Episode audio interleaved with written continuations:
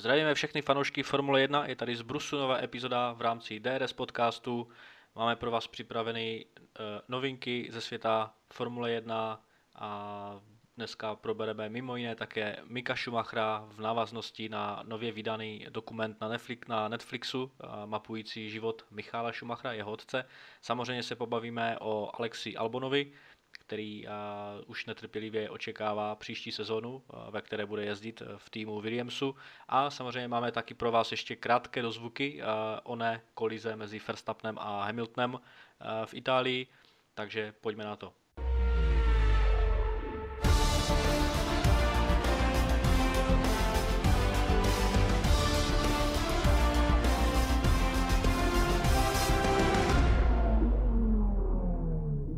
Představ nám novinky ze světa Formule 1 a nového pravidla. Tak nové pravidlo, o kterém se diskutuje, ještě to není odsouhlaseno, ale velmi se o tom diskutuje a vedení Formule 1 by to chtělo prosadit, je, aby za určitých podmínek museli týmy Formule 1 v pátečním tréninku nasadit nováčka. Diskutuje se o tom, jaké by přesně byly ty podmínky a prostě jak často, jestli by to bylo v každém závodě nebo jenom v nějakém vybraném počtu a hlavně také, co je to nováček. Jediné, co zatím tak prosakuje, že chtějí skončit s takovou praxí, aby za nováčka byl označen někdo, kdo třeba 2-3 roky ve Formuli 1 chyběl a pak se vrací. Viz Alonso, přesně tak, loni u Renaultu, teď Alpin, takže mělo by to být tak, že ten nováček bude skutečně jenom jezdec, který neodjel více jak 2 závody Formule 1. A tím by to bylo celkem striktně dáno a měla by to být šance pro nové jezdce, protože přece jenom, přiznejme si, je dostatečně. Teď máme několik nováčků a rýsují se další, ale obecně platí, je to taková spíše výjimka, že těch nováčků nebývá zase až tolik. Je celkem složité se do Formule 1 dostat, tak je to taková snaha trošičku jako pomoci těm mladým talentům, uznatnit jim aspoň trošičku tu velmi těžkou tedy cestu do Formule 1. Co na to říkáš? No, zajímavé pravidlo, já si myslím, že asi určitě je to orientováno na to prosadit novou mladou krev do Formule 1, aby tyto jména nebo tyto mladíci byli více na očích. A ty páteční tréninky je samozřejmě taky otázkou, jak moc týmy vlastně budou spjaty, nebo respektive jak ti nováčci budou spjaty s týmy při tom pátečním testování, které je častokrát hodně složité, častokrát vydáváme Hamiltona, že jo, který je relativně pomalý v těch pátečních trénincích. Já si myslím, že to pravidlo, respektive ten nový trend by mohl být prospěšný pro celou Formuli 1, jak říkám, až tolik do toho zákulisí nevidím, ale věřím tomu, že ta nová krev a nový příliv budoucích potenciálních pilotů a hvězd ve Formuli 1 pro nás neutrální, respektive pro mě, pro neutrální fanoušky, nebo jako neutrálního fanouška si myslím, že to může být zajímavá podívaná. Určitě souhlasím s tím velice striktním pojmem, kdo a je, za jakých podmínek je nováčkem. Takže určitě si myslím, že můžeme čekat zajímavá jména. Přece jenom třeba, že jo, Callum Ilott třeba, nebo nevím. Ano, jestli například ten už vlastně jel páteční trénink, ano. Takže například tady na to se to vsahovalo, nebo Guangzhou a tak dále. Ano. A pak se ozvaly některé týmy, například Haas, jestli by museli toho nováčka nasadit, pokud v té sezóně mají nováčka na celý rok. Takže konkrétně to byl Haas, který řekl, tak my letos máme 2 jezdce, kteří předtím nejeli ve Formuli 1, vztahovalo by se to i na nás v takovémhle případě, když máme třeba oba jezdce nováčky nebo jednoho jezdce nováčka. Takže je to taková diskuze, uvidíme, jestli to nakonec teda bude nebo nebude. tak na to si počkáme. A druhá jenom krátká novinka, nevím, jestli si zaregistroval, ale typl bych, že ano. Já jsem dneska zaregistroval, ale nečetl jsem článek, zaregistroval jsem pouze nadpis, že ty Miamská Grand Prix, o které jsme se bavili v minulé sezóně, je teda potvrzená pro květen 2022. Takže Spojené státy budou mít další okruh v rámci Formule 1. Miamské prostředí velice lukrativní, atraktivní. Je to taky městský okruh, který je rozšířený kolem toho stadionu Delfínů, hrajících NFL. Takže já si myslím, že určitě turistická atrakce pro všechny návštěvníky Floridy. A věřím tomu, že Formule 1 z toho bude určitě zase jenom profitovat. Konkrétně toho bude 8. května a když jsme u těch spekulací o okruzích, tak původně se spekulovalo, že příští rok Imolu už neuvidíme, což pro mě je velká škoda, protože je to úžasný okruh, ale nové spekulace, aspoň tedy starosta Imoly, prý má potvrdit smlouvu do roku 2025. V současném termínu Paul Ricard, čili Grand Prix Francie, takže vypadne Francie, nebo se jenom Francie posouvá někam jinam. Mně by to vůbec nevadilo, Paul Ricard to je nuda, takový divný, ošklivý okruh, mně se nikdy nelíbil, moc zajímavých závodů jsem tam neviděl a za Imolu bych byl určitě rád. Určitě s tím souhlasím, a je to přece jenom taková více charismatičtější trať a myslím si, že nabízí daleko zajímavější závody a přece jenom asi větší adrenalin než Francie. Ale jak říkám, jak jsme se bavili vlastně během závodů ve Francii, mně ta trať přijde zase atraktivnější, co se týče té vizualizace, protože v těch barvách trikolory to působí velice zajímavě, ale souhlasím s tím, že v závodních termínech si myslím, že Imola nabízí lepší podívanou. Dobrá tedy, takže máme za sebou krátký přehled novinek a já bych tedy se podíval na Alexa Albona, u kterého jsme vám, posluchačům DRS podcastu, slibovali, že se na něj podíváme a rozebereme jeho plánovaný návrat do Formule 1, do týmu Williams. Já jenom v krátkosti, tento 25-letý sympatický mladík si myslím, že si to zaslouží. Zaslouží si přece jenom druhý pokus ve Formuli 1. Ten druhý pokus samozřejmě beru jako předchozí celek v rámci celé Red Bull family, jak AlphaTauri, tak samozřejmě Red Bull a respektive Toro Rosso, ale na druhou stranu zklamal v Red Bullu. Já si myslím, že zrovna u něj to byla absolutní souhra úplně všech neznámých v rovnici, ať už je to špatný den, ať už je to štěstí, neštěstí, ať už je to kolize s Lewisem Hamiltonem, si myslím, že toto si bude pamatovat na pořád. A samozřejmě špatných výkonů, jak v trénincích, tak v kvalifikacích, tak v závodech. Max Verstappen byl, si myslím, hodně frustrován, ale samozřejmě nevyjadřoval to veřejně. Celý tým Red Bullu Alexe, věřím tomu, že do poslední možné chvíle podporoval, ale když Christian Horner zjistil, že to prostě nemá ten potenciál správný, tak stejně tak jako před ním třeba Pierre Gasly, tak ten okamžik, kdy tedy se v Red Bullu rozhodlo, že tedy jej nahradí Sergio Perez, myslím si, že přišel naprosto v tu nejzazší možnou chvíli. Na druhou stranu, jak už jsme se bavili v minulých epizodách, Williams tedy získává Alexe Albona s tím, že Red Bull si nechává pootevřená dvířka v rámci blíže nespecifikované klauzule, která hovoří o budoucí možné spolupráci a návratu Albona zpět do Red Bull, zase řeknu Red Bull rodiny. A s tím teda samozřejmě asi hodně dost nesouhlasí toto Wolf, protože Williams jakožto odběratel motorů Mercedes si myslím, že tady je velké riziko, ale minimálně potenciální při nějakém sběru dat a informací ohledně výkonnosti motoru. Že za mě určitě tento mladík co nabízí Williamsu. Myslím si, že nabízí velké zkušenosti i přes mladý věk. Alex Albon získal 2 pódia, obě v roce 2022 při velkých cenách Toskánska a Bahrajnu. Takže Není to zrovna moc, ale není to nula. Věřím tomu, že když se tady dívám na tu statistiku, celkový počet bodů v kariéře 197, to taky není k zahození. A celkem si teda připsal 38 startů ve Formuli 1, což taky je fajn.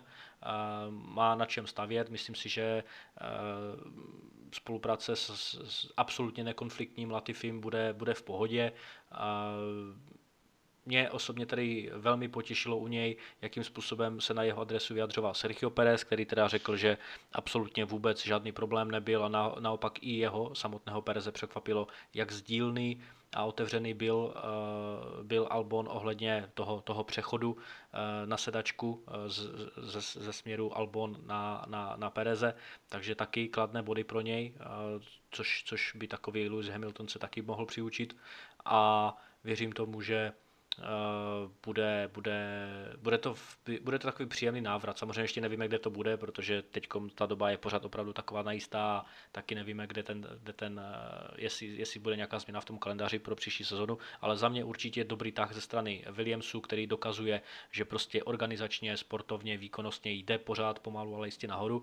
Fandím jim velice, velice rád, jakožto sympatickému a originálnímu týmu a myslím si, že ta spolupráce může být vzájemně prospěšná pro všechny tři strany, nejenom pro Williams a pro samotného Albona, ale i pro Latifiho, který už taky letos získává pravidelně relativně dost bodů na Williams a ty výkony můžou díky Albonovi jenom jít nahoru. Ale samozřejmě musí zapomenout na to trápení v Red Bullu, ale věřím tomu, že operovat auto nebo monopost Williamsu asi pro něj bude jednodušší než zcela legendárně složitý monopost Red Bullu.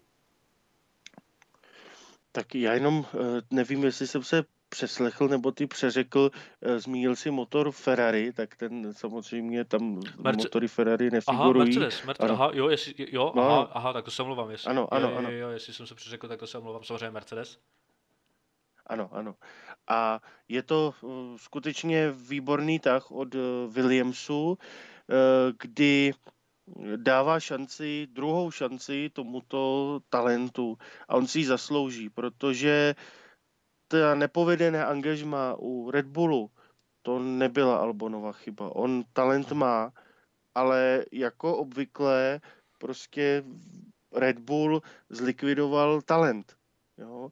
Oni mají tu politiku naprosto nesmyslnou. Oni mají akademii, mají spoustu jezdců, podporují je v juniorských šampionátech, skvělé, ale pak, když přijou do té Formule 1, tak je psychicky odrovnají. Oni jim nedokážou dát ten čas většinou na tu adaptaci a mnohdy talent, který si to zaslouží a se kterým je potřeba pracovat a nějakým způsobem nechat zvyknout na ten monopost, tak potom po první jedné, dvou chybě ho odstřelí. Jo.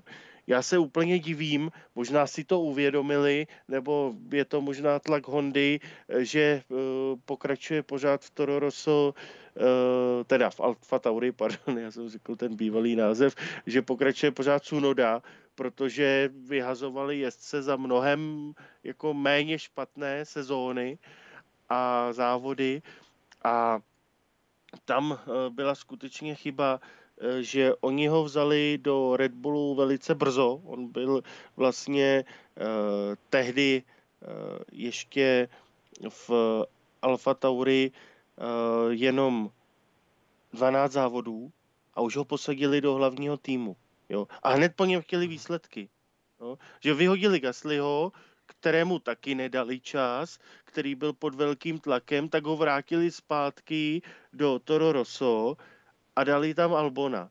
No a pak ho vlastně vyhodili po 17 závodech následující sezóny. Tam udělal 2-3 místa v Mugellu a v Bahrajnu, ale ten Red Bull skutečně, jak říkáš, je velice složitý na ovládání a já si myslím, pokud oni by s ním citlivě pracovali, mentálně, manažersky a tak dále, on by se chytnul, využil by zlepšené formy Red Bullu a podával by letos velmi dobré výsledky.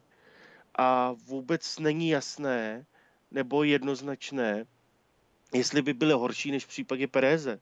Protože Perez sice na začátku zazářil v pár závodech, ale pak taky nasekal spoustu chyb a ty výsledky úplně nejsou to, co oni očekávali. Takže já si nemyslím, že by byl horší než tedy Perez. A navíc je to jezdec, který má potenciál. Perez přeci jen už je spíše v té jakoby závěrečné nebo fázi kariéry, nebo už zase tolik roků mu nezbývá, když to Albon to má hodně před sebou. A kteří junioři se tedy povedli Red Bullu? Vettel, jasně, 4 tituly, teď Verstappen, dravec, kolem kterého je tým postaven, ale všechny ostatní piloty, který do Formule 1 nasadili, tak je odstřelili. No, já bych to jenom v krátkosti doplnil, v tom smyslu, že já samozřejmě s tím souhlasím, že ten tlak byl enormní, nejenom na Albona, ale i na Gaslyho. Souhlasím s tím, že přece jenom ten Red Bull v rámci těch talentů je vymačkal dost nevybíravým způsobem, ale na druhou stranu, což jako nechci omlouvat, ale věřím tomu, nebo můj názor je takový, že přece jenom v té době právě při nástupu zejména Albona, kdy vycítili, že Albon je perfektní talent, který může Verstappena nějakým způsobem, nechci říct doplňovat, ale prostě rozšířit ten bodový záběr pro Red Bull jako takový, tak věřím tomu, že Red Bull v té době, když vlastně Ferrari šlo do velkého úpadku díky tomu umělému snížení výkonnosti motoru, tak věřím tomu, že trošku tam přišla změna celé té filozofie Red Bullu, který byl relativně trpělivý a relativně pořád to byl tým, o kterém se mluvilo jakožto o týmu za Mercedesem a Ferrari a teprve teprve o něm jakožto o tom králi zbytku světa. A věřím tomu, že můžu se plést a můžu říkat samozřejmě i hloupost, ale můj názor je takový, že Christian Horner si právě při tom úpadku Ferrari řekl OK, na nás je teď to světlo reflektorů daleko výraznější a musíme využít toho, že Ferrari jde relativně dolů výkonnostně a chceme tedy po velkých krůčcích dorovnat tu ztrátu, kterou máme na Mercedes a musíme si teď prostě říct, hele, Albon nevyšel, tak pojďme teď zkusit jinou filozofii zkušeného hotového pilota, kterým je Perez. Já osobně třeba netvrdím, že Perez musí být na papíře nebo i prakticky nebo v reálu lepší nebo kvalitnější pilot než Albon. Já si myslím, že oba dva nabízejí úplně jiné styly, ač oba dva mají rádi předjíždění především zvenku nebo povnějšku, ale věřím tomu, že prostě přišel tam ten přerod v té filozofii, že si řekli OK, dáme k Verstappenovi někoho daleko staršího, daleko zkušenějšího, než je Albon, což je samozřejmě pravda. A na druhou stranu, ač netvrdím, že Perez je třeba lepší nebo horší než Albon, tak věřím tomu, že si tu sedačku prostě zasloužil svými extrémně skvělými výkony právě v Racing Pointu. A to, že to prostě nevyšlo Albonovi, já pořád říkám, že ty s tím třeba nesouhlasíš, že tam jako souhlasím s tím, že je to bezvadný pilot s potenciálem opravdu velkým, ale jak říkám, myslím si, že i na jeho straně bylo několik chyb, které prostě způsobovaly to, že Verstappen byl v souboji sám a myslím si, že teď se ta filozofie vyplácí a Red Bull je prostě lepším týmem, než je Mercedes.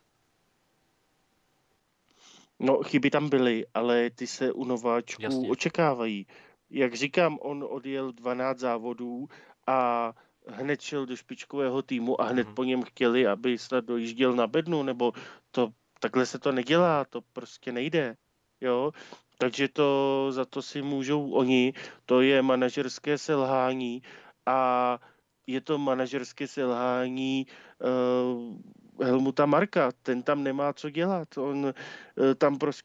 to je on, který ty jezdce vystavuje takovému tlaku, který vlastně vytváří prostě na ně ten tlak, který zlikvidoval ty jejich kariéry. On totiž nějakým, stačí jedna, můj pocit je, že stačí jedna věc, kterou se z nějakého důvodu znelíbí ten jezdec a už je všechno špatně. Jo? Už to prostě nemá šanci napravit.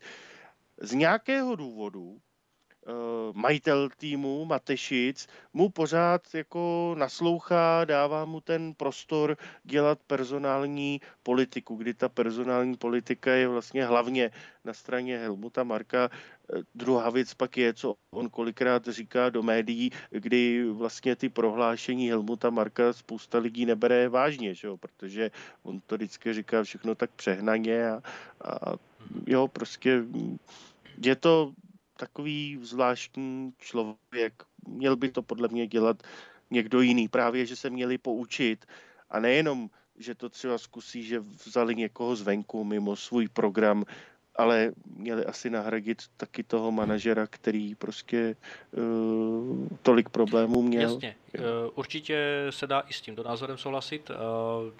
Alespoň jsem rád, že v tomto tématu nabízíme dva odlišné pohledy a samozřejmě budeme moc rádi, pokud i vy, posluchači DRS podcastu, ať už na YouTube, na Facebooku, anebo na Spotify, nebo třeba i na Google podcastech, pokud zanecháte svůj vlastní názor, co si myslíte o kariéře Alexe Albona v Red Bullu a jakým způsobem si myslíte, že se mu bude dařit v novém týmu Williamsu, tedy z motory Mercedes a ne Ferrari, ještě jednou se omlouvám, nevím vůbec, jak se mi to vkradlo do úst. A věřím tomu, že možná uvidíme takový ten přerod v podobě, nebo takovou tu reminiscenci spjatou s Vettelem, který jezdí v Aston Martinu odlehčeně, alespoň na začátku sezóny. Jezdil v pohodě, samozřejmě potom přišly ty velké problémy, technické problémy a tak dále, takže samozřejmě to se podepíše na každém, ale věřím tomu, že Alex Albon bude jezdit úplně v klidu, protože ani tam, ani při tom navýšení výkonnosti a navýšení bodového přídělu pro Williams, který je v této sezóně fenomenální, já jinak to pojmenovat neumím, a ty začátky a vlastně ten odrazový můstek pro příští sezonu je naprosto skvělý a s velkým potenciálem, tak i přesto si myslím, že Albon bude jezdit v klidu, bez nějakého nátlaku, bude se na něj spoléhat v rámci jistých zkušeností, ale které má i Nicholas Latifi, ale věřím tomu, že prostě bude jezdit v pohodě, bude jezdit v klidu a to mu snad bude svědčit. Ale myslím si, že to bude taky jeho poslední šance ve Formuli 1 a ukázat, že pořád má na to lepší sedadlo nebo na ten lepší tým a uvidíme, zdáli nějakým způsobem nebo po těch, nevím, myslím, že na 2 roky nebo na 3 roky podepsal smlouvu, teď nevím, jestli to vůbec bylo zveřejněno, vím, že to byla víceletá smlouva, ale uvidíme, jakým způsobem se mu teda bude dařit. No, já si myslím, že on si i zlepšil sebevědomí, oni ho vlastně nasadili úplně teď mimo formule, kdy jezdí německé mistrovství DTM, které od letoška přesedlalo na sportovní vozy vlastně na GTčka, kategorie GT3, takže úplně něco jiného, s čím on předtím nikdy nejezdil, protože jezdil motokáry a nejrůznější formulové série. A daří se mu tam, kdy dokonce z 12 startů jednou vyhrál, 2x byl 3. Vlastně s technikou, kterou vůbec tedy předtím neměl. A pro zajímavost jezdí za tedy Ferrari, nebo tovární, nebo tým, který je podporován přímo Ferrari a Red Bullem.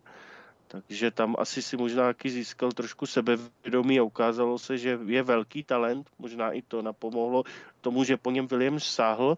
A co také napomohlo, že on velmi dobře se zná a má velmi dobré vlastně vztahy s Latifim, protože oni spolu odjeli sezónu ve Formuli 2 a velmi spolu dobře vycházeli, údajně jsou tedy kamarádi dodnes, takže i to hrálo roli, že teda by tam měla být taková jako přátelská, pohodová a spolupracující atmosféra určitě. U Williamsu. No, určitě je i fajn, že se opět vrací ten trojlistek velkých kamarádů Russell, Norris a Albon. Takže určitě i DRS podcast mu bude fandit a já osobně a asi určitě i Honza se budeme oba dva těšit na to, jakým způsobem se ve Williamsu bude dařit nově vytvořen dvojici. A navážeme na další tým, který je na spodku tabulky, a to je Haas, který má od toho roku 2016 svůj pořád zatím relativně krátký život, velice adrenalinovou jízdu, horší než, nebo akčnější a adrenalinovější než horská dráha samotná, a nemyslím si, že k usměrnění a uklidnění rozvířených vod přispívá jak Mazepin, tak jeho vlastně pracovní vztah s Mikem Schumacherem, a o Miku Schumacherovi se teď budeme bavit. Nedávno, nebo před pár dny, vyšel na Netflixu, určitě všichni formuloví fanoušci zaregistrovali, že vyšel dlouho očekávaný dokument mapující život Michaela Schumachera. Zajímavý dokument, já jsem ho tedy osobně slednul, a je tedy pravda, že tento dokument bez nějakých spoilerů opravdu sází především na emoce a na zajímavé mezilidské vztahy mezi Schumacherem a dalšími závodníky. Ty jsi, Honzo, viděl dokument? Já jsem ho ještě neviděl, protože Schumacher v době, kdy závodil za Ferrari, pro mě byl absolutní ikonou, a já si to šetřím na nějaký večer, kdy bude hezký klídek, pohodička, opravdu jako opravdu si to vychutnat, když na to bude klid a čas. Takže čekají necelé 2 hodiny velmi, velmi povedeného dokumentu a určitě doporučuji všem fanouškům. A proto chci navázat na jeho synátora, na Mika Schumachera, který kroutí svoji premiérovou sezónu, stejně jako Mazepin, jako Nikita Mazepin v Haasu, v týmu, kde ani jeden z nich nemá šanci nějakým způsobem na sebe ukázat. Možná relativně by někdo mohl oponovat, ale myslím si, že sebelepší závod a sebelepší schopnosti Mika Schumachera a potažmo Mazepina prostě v tomto voze vidět nepůjdou. Relativně by to mohlo jít teoreticky v příští sezóně, ale zatím se teda bavme o sezóně 2021, která pro Haas zatím nevypadá vůbec dobře. Mick Schumacher, o něm jsme se bavili v rámci nebo ve spojitosti s nově vytvořeným nebo nově uvolněným místem v Alfě Romeo, po té, co se tedy rozhodlo a oficiálně zveřejnilo, že Kimi Räikkönen tedy bude končit ve Formuli 1 na konci této sezóny, k čemuž taky připravujeme speciál v druhé polovině sezóny nebo na konci této probíhající sezóny. A bavili jsme se o tom, že by opravdu sedačka v Alfě Romeo slušela Miku Schumacherovi. Takže já bych se chtěl teď pobavit o tom, jakým způsobem, samozřejmě jde pouze o typ a o odhad, a o to víc je to někdy zajímavější, odhad, jakým způsobem by se mohla vyvíjet a vytvářet a tvořit kariéra Mika Schumachera ve Formuli 1. Protože asi ani on a nikdo z jeho okolí si nepřeje a netipuje a neodváží si odhadovat to, že jeho celá kariéra bude spjata právě s monopostem Haasu, ale věřím tomu, že má navíc a že by chtěl ukázat své jezdecké schopnosti v opravdu lepším monopostu a lepším týmu, organizačně i výkonnostně. Takže ta jediná volná sedačka v Alfa Romeo je pořád nějakým otazníkem, ale jezdecká dvojice Haasu, Mazepin, Schumacher byla potvrzená i pro příští rok. Takže pojďme začít k tomuto. Ano, pro příští rok je jasno. Byl potvrzen u Haasu, stejně jako jeho týmový kolega. Příští rok je velká neznámá, nemusel by být Haas vůbec tak špatný jako letos, protože letos se čekalo, že budou poslední. Oni jako udělali asi to nejlogičtější, co mohli, jako tým, malý tým s omezeným rozpočtem si řekli, nebudeme vylepšovat auto, když je to na poslední sezónu. Takže oni ho adaptovali jenom na tu změnu pravidel, která přišla letos, a celou dobu ty finance, které byly navýšeny díky Mazepinu staršímu a jeho firmě Uralkali, tak věnovali právě na to, najali i nějaké další zkušené inženýry, případně tam byli z Ferrari zapůjčeni, protože Ferrari má volné určité inženýry, protože máme rozpočtový strop a nechtěli ty své šikovné lidi propustit, tak je zapůjčili Haasu, aby tam právě pracovali na tom monopostu, který bude pro příští rok podle zcela jiných pravidel. tak třeba se podaří takto spoluprací s těmito zkušenými inženýry a navýšeným rozpočtem postavit něco, co bude tak zoufalé, pomalé a poslední jako letos. Kdo ví? Mick zatím udělal všechno, co měl, kdy vlastně ve druhé sezóně vyhrál Formuli 3, ve druhé sezóně vyhrál Formuli 2, a v letošní sezóně ve všech závodech porazil Mazepina, protože Mazepin buď nedojel, anebo dojel až za Schumacherem. Takže udělal to, co se od něj očekávalo, že bude lepší než tento jezdec, který je tam vlastně jenom díky penězům svého otce a zase takové výsledky nepředvádí. No a co s Alfou Romeo? Možná by se dostal do Alfy Romeo už příští rok, ale tam už pro příští rok, na rozdíl od letošního a předešlých roků, Ferrari nemá právo na to obsadit svým juniorem jednu ze sedaček. Ono totiž Alfa Romeo je to pouze marketingově podle názvu, ale je to švýcarský tým Sauber, který je Alfou Romeo tedy a celým tím koncernem, dříve FCA, teď Stellantis, je sponzorován, ale právě pro příští rok už si Alfa Romeo obsazuje ty sedačky sama.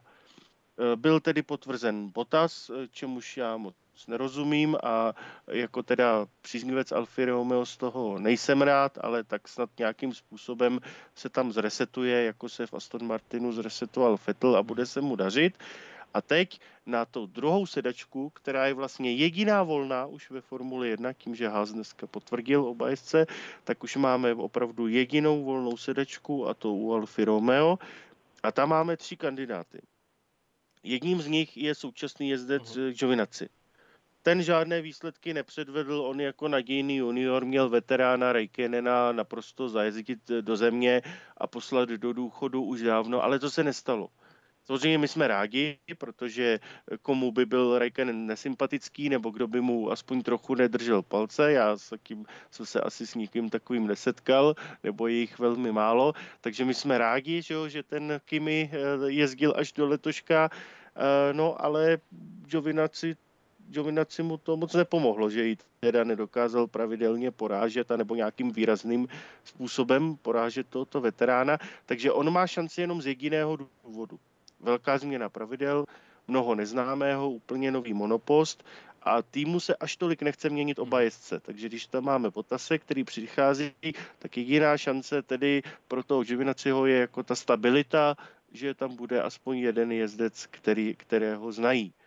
No a pak jsou tam 2 další jména, právě jednou už si zmínil Callum Ilott, který už se v Alfě Romeo tedy svezl v pátečním tréninku a který je dalším z juniorů, teda Ferrari nebo Akademie Ferrari, takže je to ostatně i záložní jezdec tedy pro Alfu Romeo letos a ten jezdí tedy ve vytrvalostních závodech, jel i Le Mans, kde dojel na skvělém 3. místě a vlastně v loňském roce se stal vicemistrem Formule 2, takže další velmi nadějný jezdec, takže určitě to by se líbilo Ferrari, ale to o tom nerozhoduje. Každopádně Callum Ilott je jeden tedy z těch lidí, kteří jsou jasně zvažováni a dokonce si vyzkoušel teď ve 2 závodech IndyCar, vlastně americkou obdobu Formule 1, tak možná, pokud nenajde místo ve Formuli 1, nebo nebude výhled třeba, že další rok, tak je možné, že zamíří do USA, kdo ví. To by ale asi znamenalo konec u Ferrari, protože nevím, jestli by Ferrari chtělo zrovna touhle cestou podporovat své juniory. Aspoň nikdy to tak neudělali, že by jako poslali do Ameriky, do IndyCar. Ale možná by to pro něj nebylo špatné odpoutat se od Ferrari, rozvázat třeba s nimi smlouvu, protože v IndyCar tam máte větší šanci se prosadit do špičkového týmu než ve Formule 1. Tam je to hodně takové uzavřené, jednak vstup do Formule 1 a jednak dostat se do špičkového týmu. V IndyCar tam tu šanci na špičkový tým máte větší. No a tím 3. jménem, ta je Nick de Vries, holandský pilot, který vyhrál Formuli E, takovou tu nudnou Formuli E, co my fanoušci nemáme rádi, ale stal se tam teda mistrem světa. Předtím taky měl moc pěkné výsledky v juniorských formulích, zejména se stal v roce 2019 tedy šampionem Formule 2, takže takové to povinné nějaké vítězství z prestižního juniorského šampionátu má za sebou a letos kombinoval, nebo v těch předchozích 2 letech Formuli E s vytrvalostními závody, kdy tam jezdil s plackou. Zajímavé je, že to je junior Mercedesu. Takže by vlastně v Alfě Romeo, poháněné motory Mercedes, jezdil teda junior Mercedesu. Hned se vyrojují takové spekulace, že pokud by se to stalo, jestli ten Sauber neuvažuje to, že by přistoupil na motory Mercedes, samozřejmě tím by skončilo to komerční partnerství s Alfou Romeo a s Ferrari a tak dále, takže jestli by nepřišli spíše na tuto stranu, tam by to pak dávalo smysl, že jo, jednak angažmá Bottase a případné tedy Nika de Vriese, nebo že o něm uvažují. Stejně tak, jak se říkal, že byl teda zapůjčen Albon do Williamsu jako jezdec Red Bullu, tak možná Williams s novým vedením uvažuje o tom, že by jezdili ty motory Honda, které si vlastně bude produkovat v následujících letech Red Bull. Takže možná se i takhle strategicky trošku změní rozložení Formule 1. Ostatně ta smlouva pro Albona byla vypovězena pouze pro letošní rok a podle všech indicí má na rok 2023 stále platnou smlouvu s Red Bullem, takže on byl jako zapůjčen na rok, kdy ta smlouva byla na rok přerušena. Takže takové trošku řešení, jako aby se vlk nažral a koza zůstala celá. Já si myslím, že, a už to naznačil, a vlastně bavili jsme se o tom i v minulých epizodách, že přece jenom ty změny na pilotních sedačkách můžou nastartovat i změny právě v těch motorech a dodavatelů motorů. Právě ta Honda jako taková a ta v vozovkách samovýroba a samovývoj Hondy bude velice zajímavým tématem pro Red Bull a už se na to vlastně chystají několik roků. A ta změna v Alfě Romeo na Mercedes by byla opravdu hodně krutopřísná záležitost, si myslím, ale dávala by smysl vlastně jakoby v dlouhodobém horizontu, stejně jako změna u Williamsu případná, ale respektive si myslím, že u Williamsu ne ta změna jako taková, ale změna, nebo respektive inspirace pro ostatní týmy, zejména tedy pro Alfa Romeo zmíněnou, v rámci toho, že Williamsu se daří opravdu s tím motorem Mercedesu a vlastně ten vývoj celého toho týmu nebo ten pokrok celého týmu je opravdu inspirativní. No a změna ze směru Ferrari na Mercedes v Alfě Romeo by byla opravdu zajímavou událostí, ale myslím si, že se bavíme opravdu jenom v rámci nějakých teorií a spekulací. Já osobně si myslím, že Alfa Romeo zůstane věrná právě že motorům Ferrari a té červené barvě. Mimo jiné, co se týče, nebo respektive mimo jiné toho, co se týče Bottase, myslím si, že on jakožto vele zkušený pilot, o kterém se mluvilo jakožto o tom nejlepším a papírově povinnostně nejúspěšnějším pilotem hned za Lewisem Hamiltonem, což ale dokázal si myslím jenom z části, tak tam v Alfě Romeo bude jezdit jako vyloženě tým, okolo kterého se bude jezdit jako pilot, okolo kterého se to bude všechno budovat a v rámci informací a v rámci nějakého pokroku, ale právě bavíme se o barikádách s nápisem Ferrari a ne Mercedes. Ale i tak, jak si zmiňoval u Giovinazziho, ten měl v vozovkách za povinnost ukázat, že je daleko lepším a rychlejším pilotem než Räikkönen, což neukázal, ukázal to jenom možná sporadicky někdy. Mně osobně teda Giovinazzi vůbec nevadí, podle mě je to sympatiák, ale věřím tomu, že taky spíše bude nahrazen, taky bych si to tipl na Ilotta, ale to ty znáš daleko lépe, všechny ty piloty, kteří by tam potenciálně mohli být. Já si na to počkám, ale věřím tomu, že, nebo respektive více než na to, jsem zvědavý na to, jak se bude dařit Bottasovi v úplně novém monopostu a v úplně nové roli, kdy jeho schopnosti zůstávají, ale jeho technika bude daleko, daleko pomalejší.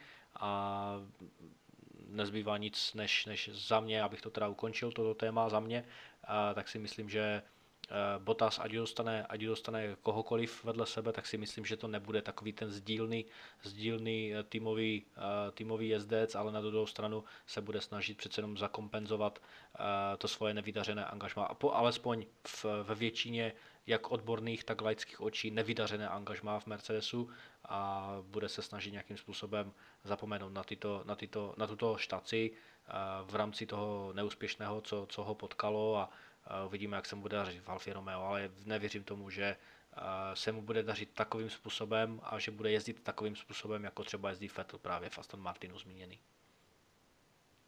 Ono těm spekulacím vlastně nahrává taková emancipace obou těch týmů, kdy vlastně Ferrari už nemůže určit jednu sedačku u Alfy Romeo a naopak si tam dají jezdce Mercedesu jednoho, možná dva, jo, o tom druhém se spekuluje tedy.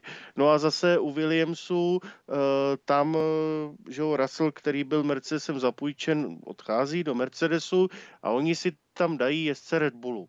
Byť jako formálně ne, ale že jo, je to jezdec Red Bullu. Takže a daří se jim s Mercedesem, ale ty motory Honda, přestože Honda odchází, tak jsou pořád vylepšované. Například další aktualitou je, že Honda potvrdila, že výrazně vylepšila baterii, že vlastně letos nasadila novou baterii, že, protože to jsou hybridní agregáty, a ta právě zlepšila výkonnost Red Bullu na těch rovinkách, při startech a tak dále, takže to velice napomáhá v sezóně, teda, nebo v této sezóně Red Bullu a Verstappenovi v boji o titul. No a když jsme u těch motorů, tak vylepšený motor nasazuje také Ferrari, kdy musí už vyměnit opotřebovaný motor Leclerc a bude tedy startovat ze zadu v Soči a bude to motor, který má už teda vylepšení, některá vylepšení pro příští rok.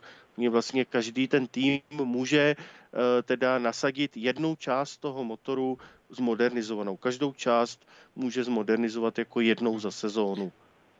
Takže uvidíme, jak to nakonec dopadne.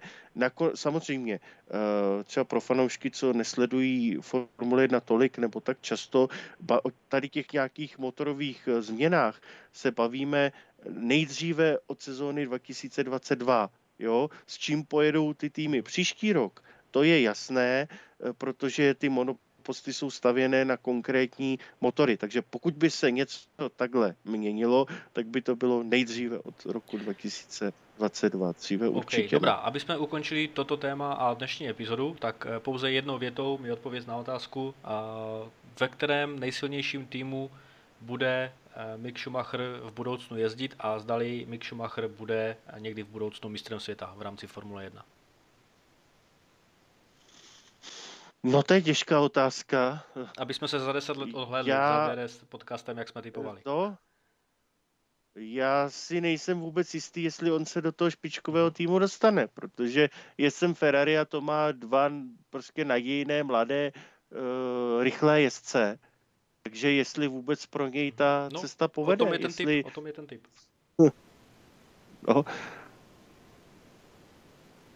No. Jako on je talentem, ale jestli je tak velkým megatalentem, že by se prosadil do Formule 1, já tady na to skutečně nedokážu odpovědět. Já se obávám, že on se do toho Ferrari neprokouše. No, já si myslím, že mistrem světa asi nebude nikdy, ač bych mu to přál, protože je to sympatiák, ale pokud bych si měl tipnout, tak asi nebude. A nevěřím tomu, že bude ve Formuli 1 tak dlouho jako jeho otec, jistou přestávkou. A jestli se dostane do nějakého špičkového týmu, já bych si tipnul, že věřím tomu, že pokud by Michael Schumacher byl celou kariéru jenom ve Ferrari, tak by si Mick Schumacher asi možná opět říkám hloupost a možná nevidíme mu do hlavy, tak by Mick Schumacher asi taky neuvažoval o nějaké jiné příslušnosti, ale tím, že Michael Schumacher si zkusil právě i vlastně největšího rivala Ferrari, že jo, tak věřím tomu, že Mick Schumacher přece jenom zkusí štěstí i v budoucnu někde jinde, nejenom v rámci nějaké příslušnosti, v rámci motoru, a věřím tomu, že může někdy i skončit třeba v takovém týmu, jako je Williams, třeba nahradit Latifiho někdy v budoucnu, možná i třeba Albona, který se dostane někam dál, a vůbec bych se nedivil, kdyby Mick Schumacher nahradil některého z veteránů, ať už je to třeba Alonso. Já si myslím, že u Mika Schumachera, dejme tomu v horizontu příštích, když se nebavíme teď o té nejbližší budoucnosti v Haasu, což je tato a příští a možná i přes příští sezona, tak věřím tomu, že Mick Schumacher bude mít otevřené dveří úplně do kteréhokoliv týmu v rámci Formule 1. Nebude v tom problém ze strany Haasu jako takového, ale věřím tomu, že se nedočkáme šampiona Mika Schumachera, ale věřím tomu, že se dočkáme Mika Schumachera jezdícího v některém minimálně středním týmu na úrovni momentálně třeba Alpinu, Aston Martin to nevidím, ale věřím tomu, že se tam někde dostane. Ale Já bych mu to moc přál, ale jsem trošku skeptický a ještě jsem zapomněl na jednoho pilota u té Alfy Romeo. Hodně se spekuluje také o Číňanovi Kuanžu, doufám, že jsem to přečetl správně, který jezdí ve Formuli 2 už třetí sezónou a aktuálně je druhý. I když řekl bych, že z těch jmen, které jsme tam vyjmenovali, mi přijde nejméně talentovaný. Ale zase marketingově obrovský potenciál, Čína, čínský sponzoři a tak dále, takže je to takové velké lákadlo. Dobrá tedy, takže tímto skončíme dnešní epizodu. My budeme moc rádi, pokud si nás pustíte jako předkrm před závody v Soči. Ještě, jestli můžu, nakonec tvůj tip, kdo vyhraje v Soči? Tak určitě Verstappen. Já se obávám, že Hamilton, protože myslím, že oni opravdu vymění ten motor, že dají teda čerstvý motor, čímž, protože má penalizaci, tak by spojili dvě penalizace a tím pádem asi úplně na to první místo se nestihne propracovat, ale na stupně vítězů ano. Takže já tipuji Hamiltona. Uvidíme, kdo z nás bude spokojenější. Dobrá tedy, takže naslyšenou.